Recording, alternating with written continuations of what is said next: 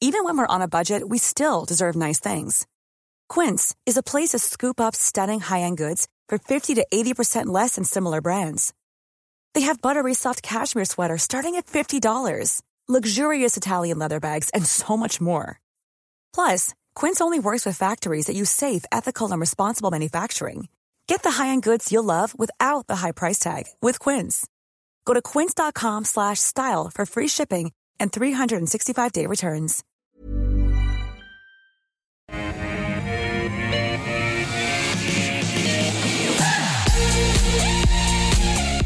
Hello, welcome back to Ausbiz. Uh, you are with the call between now and 1 p.m. Eastern Daylight Time. This is where we analyse 10 stocks suggested by you. We put it to two of our experts uh, for their opinion, and we do it all in 60 minutes. It's great to have your company as we uh, take a look at the markets and what a panel we have for you today. Of course, the Mark joins us from TeamInvest. Mark, how are you? Um, Good to see excellent. you. No, no, great. It's great to be here. And Scott from Motley Fool joins us after uh, getting on the terps with us on Friday night for the last call. Great to have you as part of that, Scott. Um, you. how are the Southern Highlands today? Mate, lovely, thank you very much. The rain has finally stopped. There's even a bit of sun, Koshy, so I'm feeling good this morning, this afternoon. Excellent, excellent. And um, uh, Mark, have you been uh, talked to Scott uh, before about this? The uh, uh, the issues on Wall Street at the moment. Silver going through the roof last night as the the Yeah. Reddit mob took on the short sellers. Yeah, it's it, this whole uh, change with the uh, Reddit group and all the all the people who are uh, small investors investing their uh, payments they're getting from the governments. That's what it is. Millions of them. It's quite Yeah. amazing the effect it's having Oh, on the huge. on the market. And uh, seeing some of these uh, hedge funds getting beaten up, uh, I think it's a good thing. Yep. and uh, Scott and I were uh, talking about it the other night, so, and they're all going, "Oh, boo-hoo! People are being mean to us." Well, Scott, they've they've had it their own way for a while now, haven't they? Mind you, short sellers do play an important role in the market, don't they?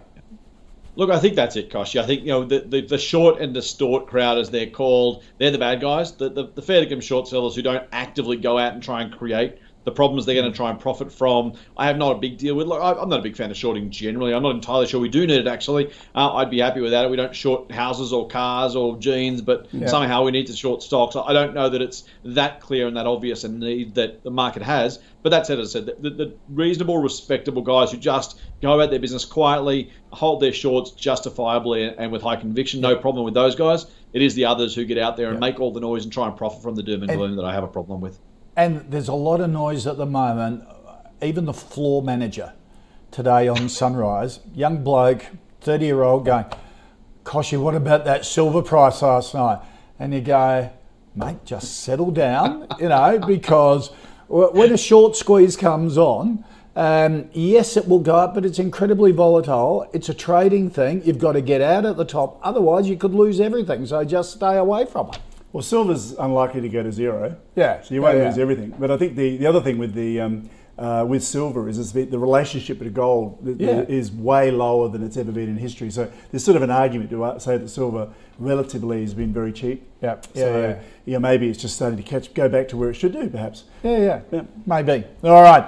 Okay, before we get into your 10 stocks, uh, uh, I always pick a uh, stock of the day to take a look at. And today I thought we'd take a look at Temple and Webster. Uh, more than doubling revenues and active customers in the first half of its uh, trading year. Earnings also rising to just under $15 million for the half. The online retailer also saying the company is debt free, cash flow positive in its outlook. Temple uh, already saying January revenues have doubled year on year with the focus to shift towards reinvestment and growth. However, uh, despite flagging a number of tailwinds, the company didn't mention guidance going forward in the release. Um, Scott Temple and Webster has been a bit of a darling of the markets during during the pandemic. What do you think of the result, and how does it aff- affect its investment potential? Yeah, Koshy, as you say, revenue more than doubled, EBITDA up five or six fold. So what shares are obviously up down six percent, right? That's, how these things tend to work. Kogan had the same thing last week. Look, you know, it is a highly priced stock. I like it a lot as a business. I think the growth is going to continue for a long time to come. And when it's going from a small amount of profit to meaningfully larger profits with a bit of margin enhancement and a lot of sales growth, that's a pretty good run as long as you're prepared to take the risk and, and realize that it's pretty richly valued right now. Um, there's nothing to dislike about any of these results, as you say, other than maybe the fact they're not giving guidance. I've got a, I've got a pet hate for companies to give guidance, mate. Quite honestly, it creates so many perverse incentives inside the company. I've worked for businesses that go and you know desperately try and get their quarterly, half yearly, yearly numbers. They'll you know, bend steel to try and get there, and then deal with it next year when they've got to you know work out what the uh, the impact is and how they're going to recover from it. So look, I, I love the fact they're not giving guidance. I think fewer companies should, mm. unless you absolutely have that contracted revenue. Stay the hell away from it, quite honestly. So nothing to dislike about these earnings at all, these revenues at all. And as you say, the January trading update really strong. Uh, I see absolutely no reason not to keep liking it. It's, a, it's been a buy for us for a while. It remains that, oh. um, despite the six percent fall today. Okay, all right, Mark Moreland, what um, do you um, think? Well, uh, yes, it, it is a good report. Yeah. Uh, it's off a very low base though, because they've been listed for five full years, and the first three years they made big losses. Then they made three cents per share, yeah. and then they've jumped to 11 cents per share. So that's why, from a numerical point of view, that's a big increase, but yep. it's off virtually Low zero base. base. Yep. Um, so I'd be wary of that. The PE is on an astronomically high number, which is totally unreasonable for the uh, for the company in the space it's in.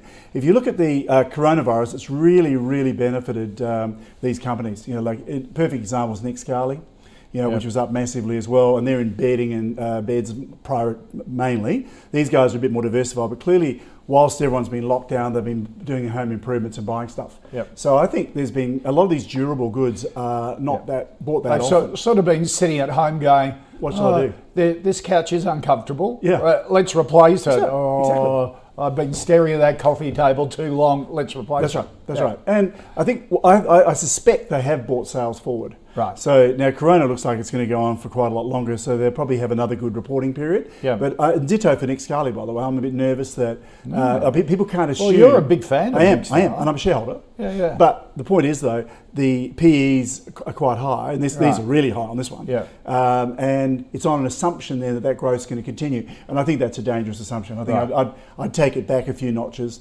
Right. Um, and, and I think the same dynamic might play out for. Um, Temple and Webster as well. Right. So I wouldn't be a buyer, at, particularly at the current uh, PE, which is about 90, I think. Right. Okay. Yeah. All right. Okay. Uh, good analysis there of Temple and Webster. Let's kick off your stocks. You want us to take a look at Olivia. Uh, Mark wants a view on Bank of Queensland, the big regional bank. I noticed in the last couple of weeks, a massive amount of analysts uh, are switching to the big four banks. Morgan Stanley I think it's gone overweight banks for the first time in six years. We yeah. had uh, Julia Lee uh, on the call last week, I think, talking ANZ. She prefers the regionals than the big four. What do you think about We don't like any of them. Still don't like any we, of no, them? No, and the reason is if you look at, if you look at um, uh, Bank of Queensland, the, their EPS growth is negative. By the way, all the banks are negative at the moment. Right. So, yeah. so they're going down. Yeah. So the, the argument is, well, uh, are they cheap? Well, I'd argue no. At the moment, um, uh, Bank of Queensland's on a 13.8 PE, which is sort of mid-range, but it's not cheap, right. and it's got negative earnings growth. So right. the uh, saves, on a margin of safety, we're showing it returning negative 9% a year over the next five years, and about minus five on a default if they just continue doing what they're doing. Right. So I don't know why you'd bother. The return on equity is 6.4, right. Uh, which is woeful. Yep. Um, we, yep. we want a minimum of 10, yep. uh, absolute minimum, so it's nearly yep. 50% off there. It does have quite high stability, as most of the banks do. Banks do. I mean, the CBA I think is still the best of the banks if you wanted to buy a bank, right. not counting Macquarie, right. which is a different case. Right. Uh, but no, I would have zero interest in this. Okay, all right. Um, uh, Scott, there is sort of a view, isn't there, that they may have overdone the write downs with COVID and they could get, you know, bring all those back into the into the bottom line and and resume dividends. Is that is that a fair argument or not? I think it is, Koshy. I think there's there's two pieces here, and there's there's a short term and a long term story. I absolutely think they were probably, frankly, not prudent enough taking the downgrades and the, and the provisions mm. last year because the probability was that, frankly, things were going to be a lot worse. The, the, the miracle of the Australian economic recovery is truly that is a miracle. We, we couldn't have expected, hoped for, dared even imagine it was possible how well we've come out of this. So they didn't take enough at the time. That being said, in hindsight, we can look at that and say they have more than enough. And so both those things can be true based on those points in time. They will write a heap of those back they will resume yeah. paying their dividends and they will have more than enough cash to pay all those dividends and more, probably, possibly some capital returns or, or special dividends. So if you're an income seeking investor, I get why the banks might look attractive, and that's absolutely true. I am with Mark though on the long term story of the banks. If you think about what's going to drive house price growth, and frankly, we've seen a massive growth in house prices over the last 12 months, which are great for the banks. But if you think about how does that continue moving forward, rates can't go that much lower. I guess they can go negative, but let's let's assume they can't, or at least hope they can't. Um, you know what drives house prices higher from here? It's either higher wages, that's not happening, a higher share of our wages going to mortgages, and that has a an upside cap at some point. Um, or more your household members going to work and I'm sure of selling the kids down the salt mines, that's pretty much tapped out as well. So if you think about you know long-term profit growth for these banks from here, I don't know how you do it, and I don't know how you justify the current PEs if that's true. So I've got to say, I, mm. I think there will be a, uh, you know a bit of money splashed around by the banks in the next three and six months, but I yeah. don't think that makes some market-beating investments from here. Okay, all right, really good comments there, uh, Olivia, and thank you for uh, suggesting it to us. Um, Scott, the next uh, company is being suggested by Ciol, uh, GDI Property Group, a, a big property um, owner and fund manager. Uh, biggest shareholder is Vanguard, which I thought was interesting, with about 8% of the stock. Um, has done, had reasonable, by the look of it, share price return over recent years.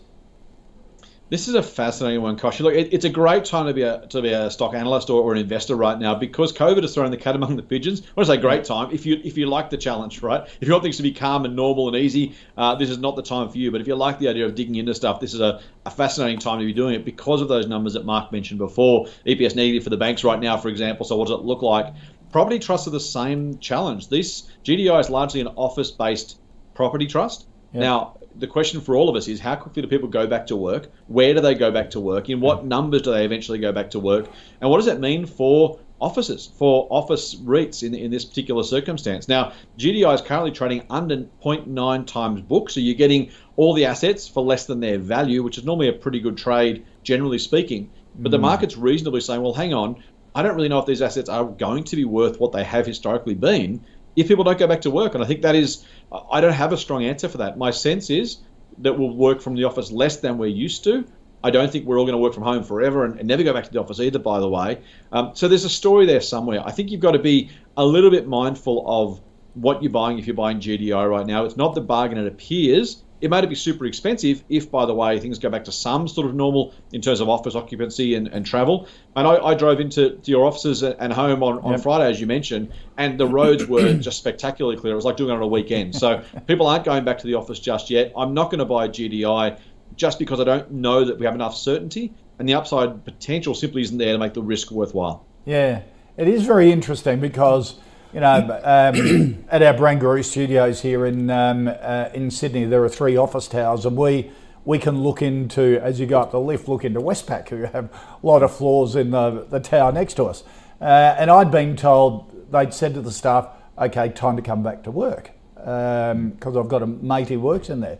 So I thought, oh, first full week back this week. Went up to the lift yesterday. Yes, there are people in there, but there's probably 15 desks between them. Mm. So if that's getting back to work, there's still a lot not doing it, Mark. Yeah. No, I totally agree with um, everything Scott said. My view is that it, it's it's uh, the 10% uh, uh, discount on net uh, tangible assets and so on is nowhere near enough. Right. If it was at 50%. So, so the market's saying they're going to have to write down at least. Well, what's going to happen value. is remember the value of the assets are based on rental returns and cap rates and so on. So if, if their occupancy rate goes down 10 or 20% or whatever, that's going to make a big difference yes. down the road. And there are large tenants who are cancelling and negotiating out of tenancies, big ones. Yeah. You know, So I think there has to be a significant reduction on demand, demand in CBD office uh, towers, which is so, where these. So it's not just GDI; it's, oh, it's the whole that sector. It's the whole sector. It's, it's very dangerous. So yeah. it, that's something you'd want a big discount to say why to invest in it now. Yeah. It's on a PE ratio which is in the middle of its mid-range black, right. so it's not cheap. Right. It's not even in the bottom quartile. Wow. So I'd have zero interest. The return on equity is five point five, and uh, you know it's just it, it it's just not. Um, there's no ability to forecast what it's going to be, you know, going forward. Right. Um, we don't know what the uh, new paradigm is going to be with office space, but I suspect it's going to be significantly um, uh, lower, less occupancy, and therefore it'll hit values. Yeah. Okay. So there may be a really good time to buy them, but I don't think it's yet. Well, yeah, you'd sort of you'd want a a trend to start appearing, wouldn't you? To, to Well, say, we haven't okay, seen we haven't seen the impact yet. yeah, exactly, and get some indication. All right, um, our next stock to take a look at. Uh, Doug wants a view on Novonix. Uh, Scott, I notice on Motley Fool, what was it last week? You did a um, did a rundown of Novonix, whi- which was timely after their their share price dropped a bit. This is the uh, lithium ion battery uh, maker. Koshy, it's tempting, isn't it, to want to jump onto one of these macro tra- uh, trends? Uh, I, I- I have absolutely, uh, you know, no doubt that in 20 years' time, 25 years' time, the entire national car fleet is, you know, renewable in one form or another, electronic or hydrogen or something, and that will absolutely benefit those people who are mining and producing lithium for, for car batteries in particular, but also house storage. I've got a Powerwall one on my on my wall outside. Um, these are these are things that are going to be in higher demand. Of course, the question is not whether that's true, but whether companies can make money, and this company in particular can make money doing it. Now, if I told you a hundred years ago about the surge in oil demand over that the following century, you would have sold everything and bought oil, and you would have probably maybe kept up with inflation. If I told you 50 years ago that air travel was going to go up 10,000 fold, you would have sold everything and lost a fortune multiple times over on airline stocks. And so I think just knowing the, the, the trend is not enough. Um, worth saying, by the way, Novonix was previously Graphite Corp. So when graphite was the hot Yeah. thing, it was doing that. Now lithium's a hot thing, it's doing that. So draw your own conclusions. I don't think investing in lithium miners is going to be a smart investment from this point. I think lithium demand goes up. I think lithium usage goes up. But I think more lithium gets found and mined at commercial rates. And that means there's not enough profit left for anybody to make an absolute fortune on this one. So I wouldn't Okay. be buying Novonix. And and one of the things that the Motley Fool report uh, pointed out was that that it received um, what is it five and a half million US dollar grant by the US Department of Energy. It's um, um, its US based subsidiary Pure Graphite. now, just because you get a, a grant from the government isn't it's sort of good for credibility, isn't it? But isn't a sign that there's going to be any revenue or any orders coming through. Look, it's, it's good for credibility. It says they are they're an established, known, to some degree, trusted organisation. That wouldn't be the first government grant given to someone who didn't actually manage to deliver on that. Yep. But the other thing too is it, it does for shareholders to some degree reduce the the absolute need for more and more capital. They'll need more capital anyway, probably. But you know, a grant is better than a dilutive capital raising. So don't look at yeah, those are undoubtedly positive signs. Novonix may well end up being a credible long-term miner of lithium. Uh, again, no slight on the company. Just whether you can do that and make a fortune Yeah. in the process. That's the bit I'm way, you know, far, far not uh, not comfortable with saying is, is likely, given the given the standards that we know happen to commodity companies right across the board, iron ore, coal, oil, Yeah. uh, you know, tin, nickel, you, you name it. There are cycles, and sometimes you get a great price, sometimes you get a terrible price. But overall, these industries struggle to make any decent money above the cost of capital over the long term. Yeah, Mark. That's all very true, and that's why they're called on commodities. Yeah, because yeah. they're common. Yeah. And there's there's mis, there's misallocations in the market sometimes when demand e- exceeds supply, which is what happened with iron and Right. China. So Yeah. China's demand went through the roof, and then it took years for Rio and BHP to ramp up production because you don't just turn the, the dial. Yeah, yeah. You've got to build new mines, new infrastructure, Yeah. and so on. And Then it's catching up now, and so on. So the, it's fair to assume that over the next few years, that iron ore prices will probably start. Uh, coming down, they could Yeah, go a long way down. there's a lot of we're probably- development. the market tends to overshoot. Yep. So it's catch up and then overshoot. That's what happens. Yeah. In lithium, there's a lot of players, and Yeah. the uh, that are established already. Now, this company has a very strong history of losing money, and it's losing it at, on an accelerating clip. Right. So every year they're losing more and more and faster and faster. And when I say losing money, they're losing. Like last year, they lost uh, uh, 30% of their equity, and the year before was 130, 32 the year before that. So every year's been at least 30% Oh, a year that's a loss. lot. So you look at the revenue. The revenue uh, per share is one cent, and the share price is two two dollars sixty nine. So that means you're paying sort of two hundred times sales. Right. So they've got no sales. So, so that's revenue. Yeah, it's not, revenue. not Not profit. Not profit. yeah, so it's not like 200 EPS. times Yeah. revenue. now, for that, you'd say this has got to be a shoot the lights out, incredible success story to justify that. And I'd say, well, their losses are increasing, so it's an accelerating line going down. And then you've got experienced and mature players in the market like Mineral Resources Yes. with their uh, Wodgina mine and the Albemarle uh, lithium hydroxide plant, which will be finished this year. You know, they, and, and they're, but they make heaps of money. Yeah. And they're positioned really, really well with high grade deposits. So why would you want to punt on a, a new player right. who's got a record of losing money on the basis that for some reason that might get better? Yeah, yeah.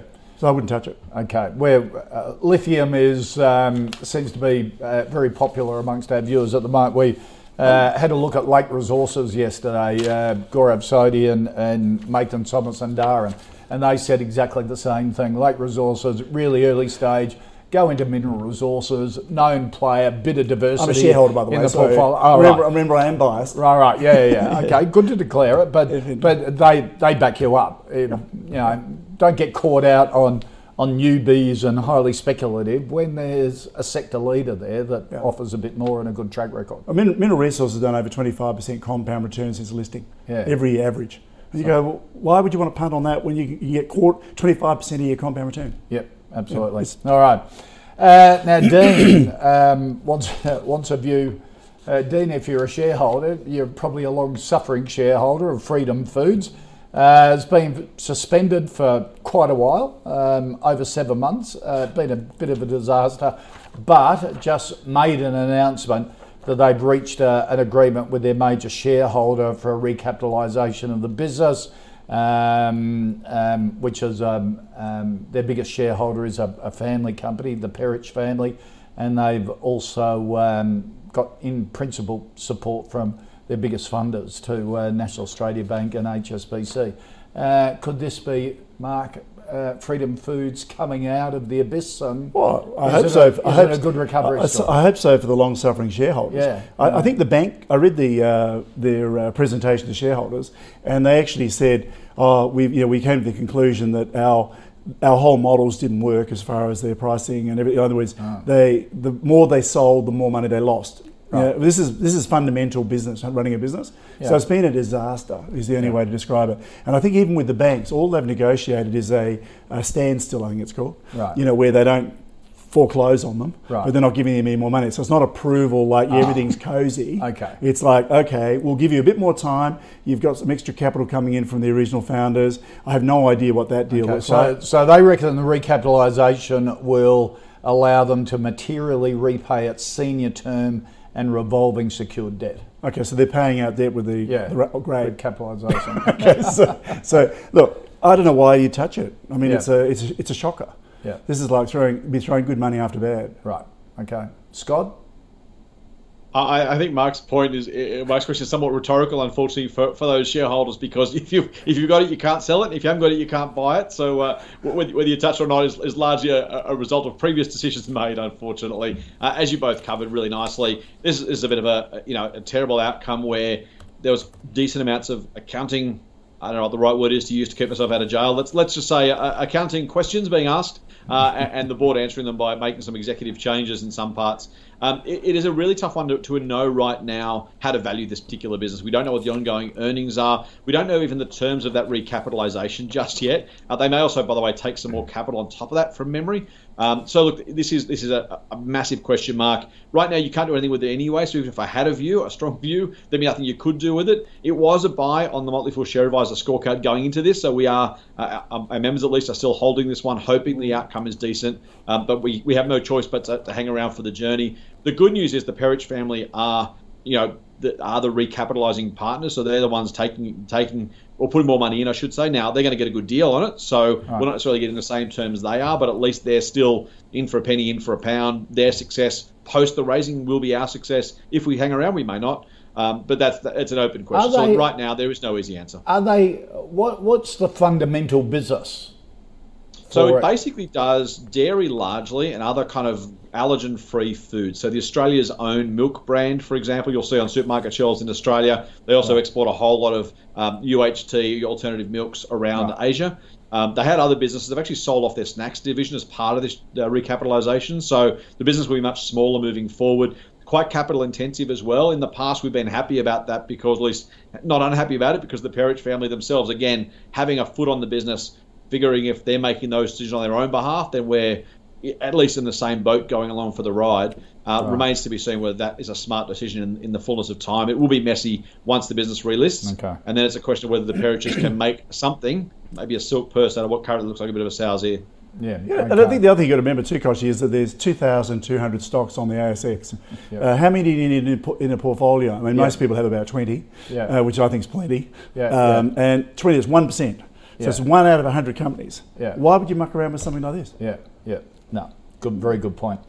Um, Mark, uh, Zach wants a view on the Future Generation Global Investment Company. Now, this is a, um, a listed investment company, um, internationally focused. Um, from what I can, can gather, it has a pool of fund managers to uh, run the portfolio, and uh, part of the investment return goes to supporting charities um, that have a focus on mental health issues. It's a bit like, um, oh, what's that? Um, um, the group, um, Scott, the big fund manager uh, that Chris Cuffe started. Um, not Hearts, Sons of Hearts, or whatever. It's I- Hearts don't and minds. uh, Hearts and yeah, Minds. Hearts and Minds, Minds. yeah. That's it. Hearts. A similar sort of thing. investing with the heart, and uh, some of the returns go to uh, support charities. Uh, in principle, we don't. I don't like businesses like this because Right. if, I, if if I'm a I'm a I'm a reasonably charitable person, Right. but I think as an investor, you want to maximise your investment returns, and then you decide where you want to donate the money and, and so on. I think rather than buying into something that is somebody else is deciding where to donate money and so Yeah. on. And I think what it does is it's very popular these days. You know to to to uh, come across as having a noble purpose of Yeah. uh, helping society, and it attracts money. Yeah. So it's a it- it's a strategy that works, but I think it's the wrong incentives from a management point of view. Where they, I think they should be focusing on Yeah. on uh, building the business and getting a return to the shareholders. Getting the best return, and then we, as the investor, decide at where we want to.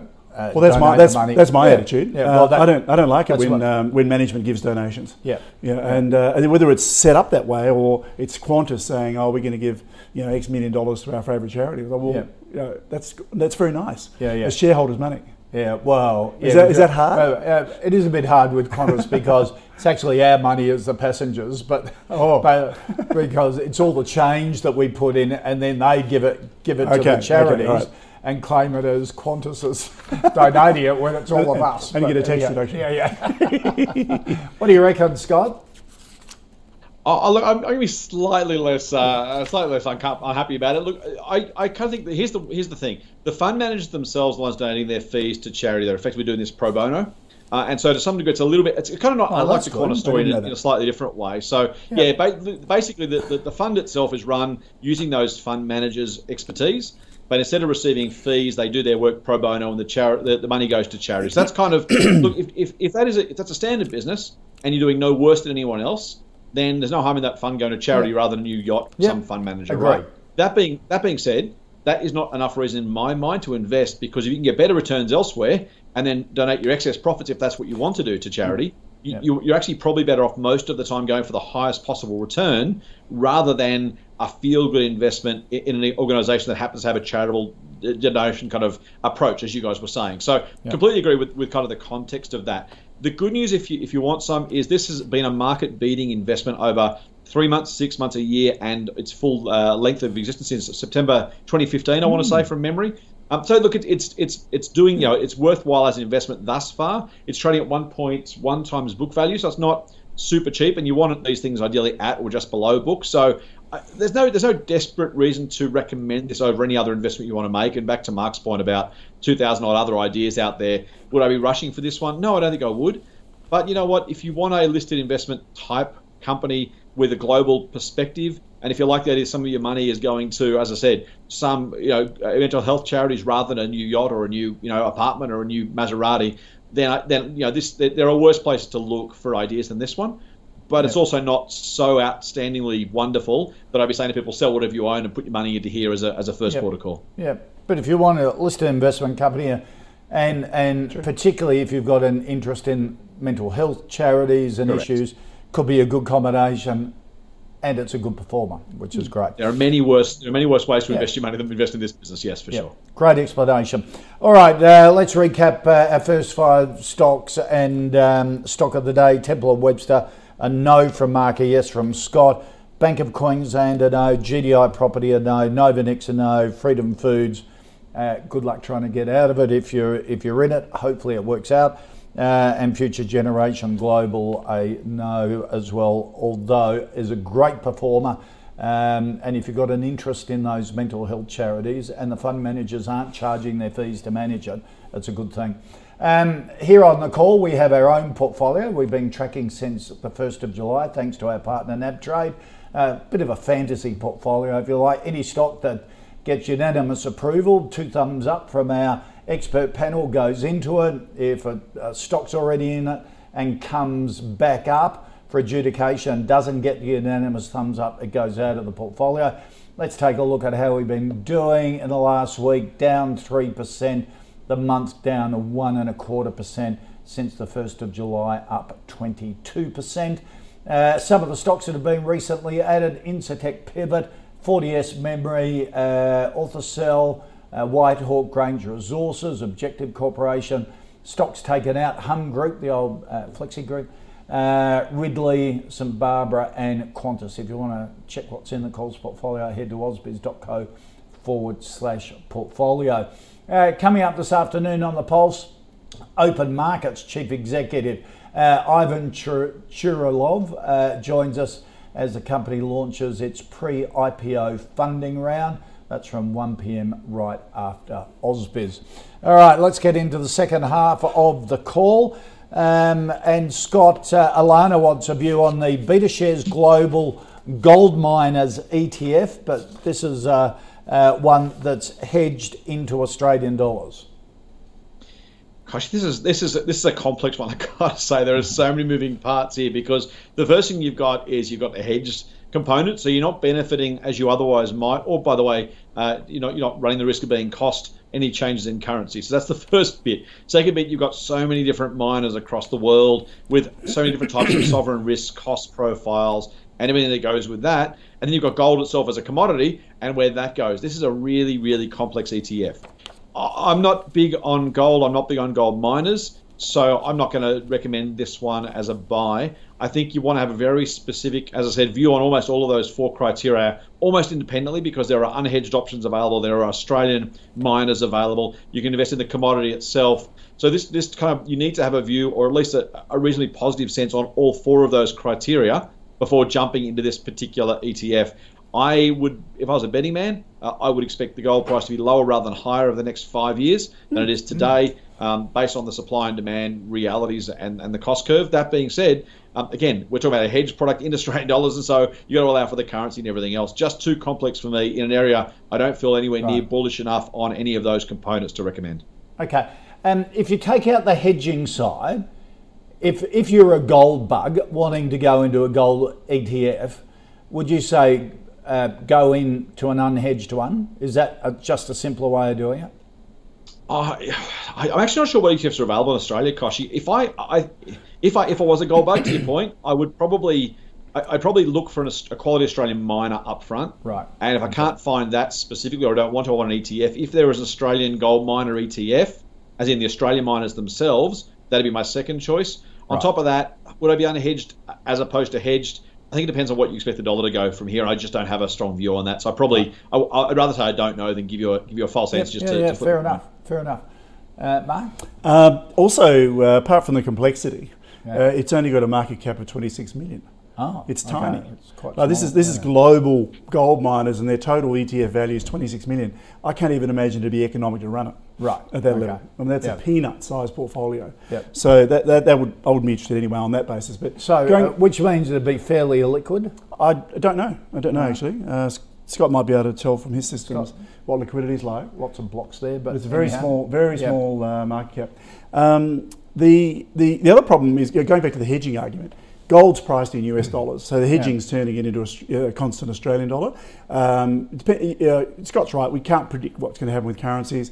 I would, if I was going to buy it, I would go unhedged for sure because right. I think long term, longer term, I'd rather be have a, a US results focused in an Australian dollar. That's my personal view, but yeah. that's all it is. Yeah, yeah. Um, as far as gold prices, whether they go up or not, I'd be surprised if gold's not a lot higher in five years. So I'll be opposite right. to Scott right, yeah. on that. And I agree with what he said about Australian miners. I mean, Australia now, we're the largest gold producers in the world now. Yeah. You know, yeah. so you know, why do you need to go to yeah. Ghana or you know, also we places that have got major sovereign risk right, Yeah. as well? You don't need to. Yeah. Uh, Australia, Canada, um, US. Really, that yeah, that, that's where the main main And our, games our are. gold miners are world class. They- aren't they? absolutely, absolutely, yeah.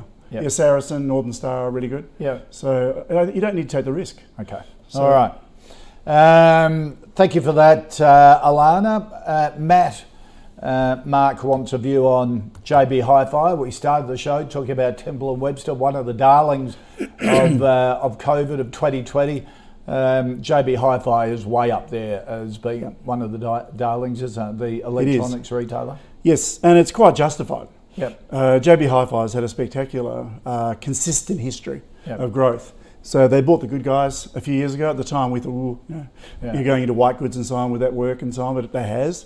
Right. And their growth rate's running at 14.3% per year with 97% stability. So that's just about a straight line of earnings. Yeah. I'm not talking about share price. This is earnings growth. Yep. Earnings underpin ultimately what the share price will be or what Yeah. the PE ratio is. So it's been an incredibly consistent performer uh, straight through um, Corona as well. They're selling smaller value, or they do TVs and stuff, electronics and so on, but they don't have the same dynamic that Nick Scali and so on has, where they're sort of capital uh, durable goods that are long term. Yeah. I think they, they're, they're, they're benefiting from the office home environment as well, big Yeah. time. But it doesn't seem to matter what's been dealt up to them. They manage to keep growing their earnings, and, and the businesses uh, just keeps performing. Right. So it's a fabulous company, and uh, it's been a TeamInvest Wealth winner for quite a long time. We're showing it returning about 12.9% a year Wow. uh, at the current price, and the current price of about $50 is right at the top of the PE range. So 18.6 PE, which is way, way, way, way lower than Temple and Webster Right. Yeah. Yeah. um, is at the top of their range. So their normal range is uh, 11.8 is the bottom quartile, up to 15 in the middle, 18. So it's quite a quite a tight range on JB Hi-Fi. Right. Um, I think you could probably buy it a bit cheaper if you want to buy it, but it's I'd, I'd put it in as a buy. okay. All right. Very good management. They- And by the way, they have they have one of the lowest cost structures uh, in the in the industry, and the Yeah. management is just excellent. Yeah. And Scott, someone was telling me that in retail it's about um, dollars per square metre of floor space um, or sales per square metre of floor space. JB Hi-Fi has the highest in the world, apparently. It is phenomenal, isn't it? So look, yeah, that's right. I mean, the broader concept of unit economics, the idea of what you can deliver with a given amount of floor space, is what determines success and failure in retail. And as you say, sales per square foot or square meter, linear meter, whatever you want to use, uh, depending on how you calculate it, is exactly the metric you want to look at there. And I think JB's done a spectacular job. Not only are their stores phenomenal, but they've done a really great job of moving online. And I think we know, you know, we've seen in the US, for example, Circuit City go broke. Best Buy had to reinvent itself. Here, JB's done a really good job. Harvey Norman's kind of been drag kicking and screaming. Kogan, of course, exists here. I own shares in that for the record. Um, so it's been it's been a fascinating thing to watch. JB Hi-Fi's looked expensive for years and continues to go up. And so you look at that and think, wow, they're, they're doing a really, really great job of managing that transition. I'm not a shareholder, but as a customer, I've been delivered everything. I've ordered maybe two or three things in the last six months. They've all been delivered in it, you know, in advance of the t- scheduled time. I, you know, delight the customer by, by under promising and over delivering. Um, they're doing a really, really great job of that. Their pricing is, uh, is good too. I do wonder what happens in five or seven years' time when those stores we talk about start to become less economically successful because more of us shop online, either from JB or somewhere else. And so there may well be a reckoning at some point. Now, they might be able to do it really successfully, right? They can move us all online at a lower cost base, save those costs themselves. Maybe it's a net positive for JB. Or if others, Kogan and others online, Amazon, um, other online retailers start to eat some of their lunch and they can't make those stores work, at some point those stores themselves become uneconomic. You don't have to have too much decline at store level to really, really mess up your financials. All of that said, at 16 times earnings, I'll go with Mark. I will say I'm a buy. I think it's got the track record, the runs on the board. It's got great management. It's got a great uh, brand promise. The, the brand itself is really cool and funky for those people who like that stuff. The prices are cheap for those who like that. Um, no reason to dislike it. It is the category leader in electronics, and I think will be for a while to come. Just keep an eye on it and make sure those unit Yeah. economics keep working. If they stop working, it might be time to abandon ship. Right.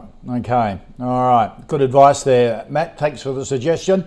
Uh, Scott Jill wants a view on McMillan Shakespeare, the uh, um, big salary packaging, novated leasing fleet asset manager. Um, 1,300 people across Australia, New Zealand, and the United Kingdom. Uh, its customers are, are big public companies, private companies, charitable. This is all about salary packaging, isn't it?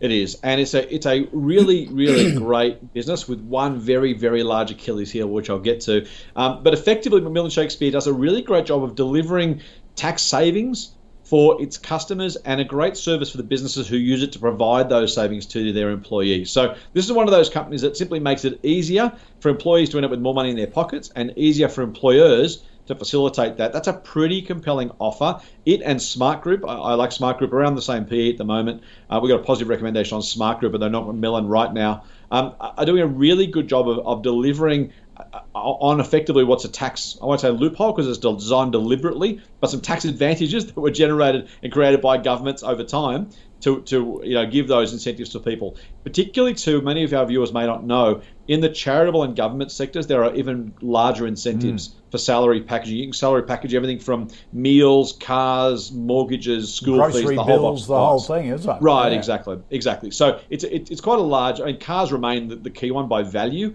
uh, and, and by the number of people who take them, but the rest is really. It's a very complex area, and McMillan and others do it really, really well. Now, at 14 times earnings, hard not to like McMillan, as long as you remember that bit I mentioned before, which is it wasn't that long ago. Kevin Rudd basically put a, a you know a gun to the head of McMillan Shakespeare shareholders and said, "I will take your business away from you." In in large part after the election. Now he missed being elected. McMillan Shakespeare shareholders dodged the, the metaphorical bullet. Uh, but that's always going to be an issue. If and when a government stands up and says, "Actually, guys, we're taking this away," those businesses become uneconomic. They, they simply they shrink Yeah. too much to justify their current costs. So, Uh, you know, it's one of those reverse lottery tickets. You'll probably do okay for a while. If the if, if the numbers ever come up, the wrong numbers in this case, you will be you know meaningfully meaningfully hurt. It's a really difficult one to recommend to long term shareholders as a set and forget portfolio. I think it'll do really well unless and until the government changes the rules, and that's got to be the asterisk on that one. Okay, so you're saying a yes, although you prefer Smart Group in this space?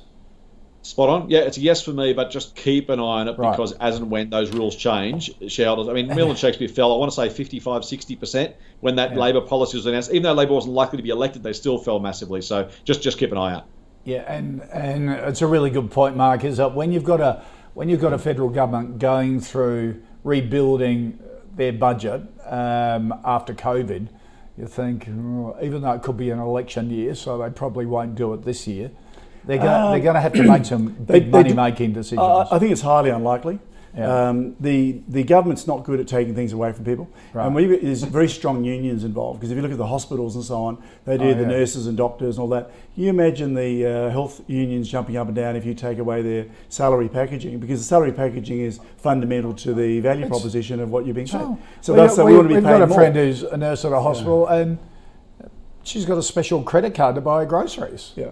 And even booze. Yeah, so I, I'd be very packaging. surprised if any Australian government was Yeah, brave enough point. to mess Yeah. with uh, salary packaging. But even we don't Scott's correct. It is the big risk, and I was a shareholder in McMillan when Rudd came out with that uh, Right. thought bubble. Yep. because that's what it was, and the share price tanked, and it was a real lesson because it was it reminded me of company businesses that are reliant on some sort of government regulation that can change Yep. are inherently uh, it's an inherent risk, and it's a big Yep. one. Yep. So I've never owned it since. Uh, the other the other things I don't like about it at the moment is their debt's way too high. Right. They've got 125% debt to equity, which is way way above our max. It's been heading up as well. They have had debt for quite a while. They used to be debt free. Then they bought uh, in the GFC. They bought uh, General Motors. Uh, GMAC, their finance business, yeah. and then borrowed a lot of money, and then they, they the debt went right up. So we went, nah, Okay. too risky, Right. lower margin. I like the business. It's got a very good return on equity of 30%. Apart from Mm. the debt, the other problem is that it's got no growth. So the last seven or eight years, it's been really flat. Right. So last year was negative 0.4, Right. 1%, so it's flat. Right. So there's no EPS growth. So you go, well, therefore I've got to pay a pretty low price for it. So the PE, as Scott says, not bad at 14. We're showing that returning 2.3%. Okay. Yeah, which is you know very very mediocre, Right. Isn't it? Okay. Yep, yep, And if I wanted ten percent, you know, I could only pay. Uh, I'll tell you what I'd have to pay if I wanted ten percent return. Quickly, uh, I couldn't pay more than eight dollars ninety nine. It's Okay. currently twelve ninety three. So, it's a long way off. Yep. Okay. So a no on uh, Yep. McMillan's Shakespeare. Uh, Mark, Michael wants a view on ResMed, the uh, um, the big um, um, sort of anti-snoring sort of business, Sleep- sleep uh, apnea- deep sleep sleep, apnea stuff, sleep yeah. apnea Yeah. group with the machines. Um, uh, through COVID really benefited because they turned those machines into ventilators or went into the ve- ventilator sales business. Yeah, they were sort of in it before, but they obviously shifted priorities. Got It's the same same as um, Fisher and Paykel Yeah, Healthcare yeah. did Mor- as well. Morgan Stanley just put out a report, um, retain their neutral rating, print, uh, trim their price target to uh, $27.40 because they think ventilator sales will come down with vaccines. You, So, you- you I think, don't know. you think so? yeah. yeah. How many, ventil- how many ventilators have we used in Australia? Yeah, yeah. Like, but Yeah, yeah, hardly but any, overseas, and we've got thousands of them. So Yeah, yeah. There's, there's going to be an oversupply of ventilators forever, I would Yeah, think. yeah. Can Definitely here, anyway. Um, so ResMed has been a fantastic uh, success story. Yep. Uh, originally, it's, it's really a US company now, but it was it was started here. Yep. So it's dual listed, Yeah. and they had they had a, a reputation. I think they had a fact, a little factoid was that they had. Um, uh, 28 quarters or 58 quarters or something in the US where they had uh, raising rising earnings and never missed in any quarter an increase in earnings, which no other company had ever done. That was one of their famous. Uh, Right. I forget the numbers exactly, but um, so it's been an outstanding performer.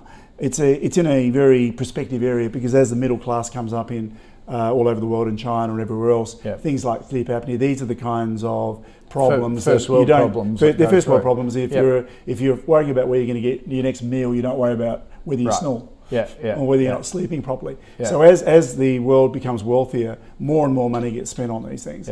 And uh, the difference between Fisher and Paykel Healthcare, which we prefer Right. to ResMed, is that they're about three quarters hospitals, one quarter uh, sleep apnea and consumer markets. Right. ResMed's the other way around. Right. And they're both trying to encroach on each other's uh, markets. Um, the other thing with ResMed, it's the returns have been excellent over the last decade, but we've they've had a very strong tailwind with the US dollar. Right. So uh, in the US dollar's come off 12% in the last uh, few months on the Australian dollar. So it's going in reverse at the moment, and it's affecting CSL and others as well. So it, we one of the things you can do because Res, ResMed's dual listed, you can actually look at the US shares and ah. see how they've performed, and you can really see it. It's a really big difference Right, in what the returns have been. So because of the currency. Yep. So, uh, no, quality business, uh, we like it. It's currently in the top quartile of its PE range at 42, and its EPS growth running at about 13, which is healthy, Yep, yep. but it's way too expensive, uh, Okay. in my view. And that's been hyped up because of the, uh, uh, the uh, expectation of the market that they were going to ma- mint money through coronavirus. Right. Okay. Yep. All right. Um, Scott, what do you think of uh, ResMed? It was always put to me that um, if you can buy CSL for under 300, just that's when when to put in your portfolio. And ResMed is the other foundation stock um, in a portfolio. Has it lost its luster? I don't think so, Koshy, but I think you've got to keep a, an eye on the long term rather than the short term. So Mark's summary of the ventilator sales is absolutely spot on. I wouldn't be at all surprised if the stock is volatile based on the short term expectations of the market. I'm not a short term trader. If I was, I might even be inclined, I don't know, maybe I'd sell it now, wait to see what happens if the market gets annoyed and, and disappointed and buy it back cheaper. But gee, that's that's that's guesswork. More importantly for me is actually the long term. Mark talked about the the growing affluence in the rest of the developing world. That's a seriously important point for two reasons. One is the one he mentioned about incomes. The second is quite honestly, as they become more affluent, they're going to put on more weight and sleep less well. And so not only do they have the money to spend on these problems, their growing affluence actually creates those problems. Now, that's a pretty awful thesis for, for an investment, but it also tends to be true. We know it around the world as as the world develops, they become you know obesity is a growing issue. ResMed helps part of that. It's a, it's a symptom reliever rather than a solution, but it's going to remain, I think, really really popular for quite literally, I expect decades to come. Um, now, I'm not one to say put put a stock in your portfolio. Don't look at it in it for 20 years, but I think ResMed and Cochlear in particular in Australia are two stocks I'd be more than happy to own and, and assume a 20 year growth cycle just on the back of that long term growth in, in affluence in the developing world. Now, doesn't mean the share price will go on, you know, up and up and to the right forever and never never jink around, move around. There may well be better or worse prices and times to buy the shares. But if you own them today, if you wanted to buy them, I would happily buy them today. I would put them in my portfolio. And if you've got a multi-year outlook, ignore what happens in the short term with ventilator sales responses. Um, this, for me, is a sleep apnea issue or sleep apnea solution business. And I think that's a very long-term growth industry you want to be involved in. And isn't it great this country having the likes of CSL, Cochlear, and ResMed as great Australian companies that have, have a global footprint? It's just fabulous. Well, CSL and Cochlear are two of our. How many other global market leaders do we have? Yeah, yeah, yeah. We've Just had- extraordinary. Yeah, there isn't any really. I don't think there's any others. Fabulous. Uh, all right, Michael, um, thank you for that. And uh, Chris, uh, our final stock, um, Scott, is E Road. This is the uh, basically a New Zealand company that makes um, toll booths and your um, your your buzzers as um, you use toll roads, isn't it? The payment system for it. It, it is, that's right, yeah. Tolling, tolling and services, basically payments and, and associated infrastructure, hardware and software. It's a really fascinating business. There's a couple of uh, cool Kiwi companies that are little kind of enabler businesses. Um, uh, Vista, of course, which does things like, you know, uh, cinema, um, Cinema, you know, yeah. point of sale equipment, That's sort of like just really came out of New yeah, Zealand. exactly. Yeah, yeah. Another one too, Serko, that does software for, for travel management. And you kind of think you know, those little little businesses just uh, you know building enabling software, enabling systems for some other big companies. There's a really nice niche in that for a business that does it really, really well. E-Roads has done a pretty good job. The problem I have, unfortunately, is it's too small and it's trading at 57 times earnings. I'm happy to pay up for quality from time to time. That one for me, it's just, uh, you know, using some of those examples like the Serkos and others of the world, there are times, and frankly Vista as well, given what's happened with cinema attendances, where being big in a really small niche can be great. Other times it can be really terrible. And I think Yeah. unless you have a really strong view on both the rollout of toll roads, the use of this particular company rather than its competitors, and the price you're paying, just a little bit too rich for my blood. Wouldn't be surprised to see it do well, uh, but probabilistically I can't put money on this one at the moment. Okay, Mark. Um, yes, I agree with I agree with uh, all of that, and I just realised looking I was looking at the wrong numbers, so I'll just get the right ones up. I was saying that looks really good. okay, uh, it's only been listed for less than a year, Yeah. so we have no data other than what they've come out on the listing. And the problem with that is listing when a company lists, often the number you don't know how what how much of a year is in that. Yeah. You know, depending on when you when you so it's not like it's annualized out or anything. Yeah. So it's very hard to use those numbers. Yeah. We tend to want absolutely clear four years of data Right. to have any confidence in what we're seeing, what's actually going on. Yeah. Um, so the market, the market cap of this uh, company is um, uh, actually I don't even know what the market cap it is. I'm showing NA for some reason. Right. Um, uh, no, well, from an earnings point of view, there's not, there's nothing. So we have no Yeah. information. Yeah. So uh, I So accept, I too accept- early. It's just too early. There's nothing I can even comment on. All right. So, Let's uh, recap the uh, the final five stocks. Uh, Shares Global, uh, Gold Miners, a no from both uh, Mark and Scott. JB Hi-Fi, a yes from both of them, goes into the calls portfolio. Uh, McMillan Shakespeare, um, a yes from Scott, but in that sector he'd prefer Smart Group. Uh, a no from uh, from Mark because it's so expensive at the moment and high levels of debt. Uh, a ResMed, uh, a no from Mark. Uh, he prefers Fisher and Paykel in the in the sector. That be fair. Fisher Paykel Healthcare, yep. Um, a yes from Scott. Uh, and because Mark said a no, it goes out of the calls portfolio. Well, I- I didn't Do you feel I- really bad? I, I didn't. I didn't really say no. I don't think I said yes or no, did I? I just talked about it. Uh, and Right, I are like- you I saying like- yes? What I did say, yeah, I'll say yes because Okay, ResMed's all been right, a long, stays in there. It's been a long-term TeamInvest wealth. Yes. How can I say yeah. no? Yeah, yeah, Yeah. All right. But you thought there was I said- to be I just said I prefer. Fisher Paykel, but I like both of them. All right. Excellent. All right. Great. See, it's always good to summarise to clear this up. Um, and uh, a no from E Road. Uh, Scott Phillips from Motley Fool. Always great to see you, mate. Thank you. Thanks, Koshy. Thanks, Mark. And Mark Moreland from TeamInvest. Always great to stoush with you in the studio too. Good to see you, mate. Have a Good to see you too. Thank you. All right, uh, just a quick note uh, uh, from us here at Ausbiz. We're doing a survey of our subscribers to learn more about our subscribers and make sure we're producing the kind of content you want. It's open until the 10th of February. Thank you to everyone who's already filled them out. Your comments are just fantastic. Uh, by doing so, uh, two people who fill it out will be randomly selected to win a $2,000 account in Superhero as well. Uh, that's our show for today. If you want to um, suggest any stocks you'd like us to cover, flick us an email, the call at ausbiz.com.au or tweet us using the at AusbizTV Twitter handle. Reminder, all the stocks in the calls portfolio uh, and ResMed stays there, head to ausbiz.co forward slash portfolio. And if you're looking for your next investment, then tune into the Startup Daily Show. Every day, the company brings you the companies seeking capital and all the latest in the startup sector. Uh, today, they're joined by George Wang, the founder of Nubil, um, as he launches an uh, equitise campaign for his fintech app That's coming up on the Startup Daily Show. And of course, uh, is the one that's in the headlines today, the Brisbane based company that has got the um, home COVID testing kit that the US government overnight has put 300 million US dollars in. They're building a factory in the US. Their first TV appearance was on the Startup Daily Show in about July last year. So mm. if you want to get ahead of the game, between 2 and 3 p.m. here on Ausbiz. But coming up next, the Pulse. Stick around.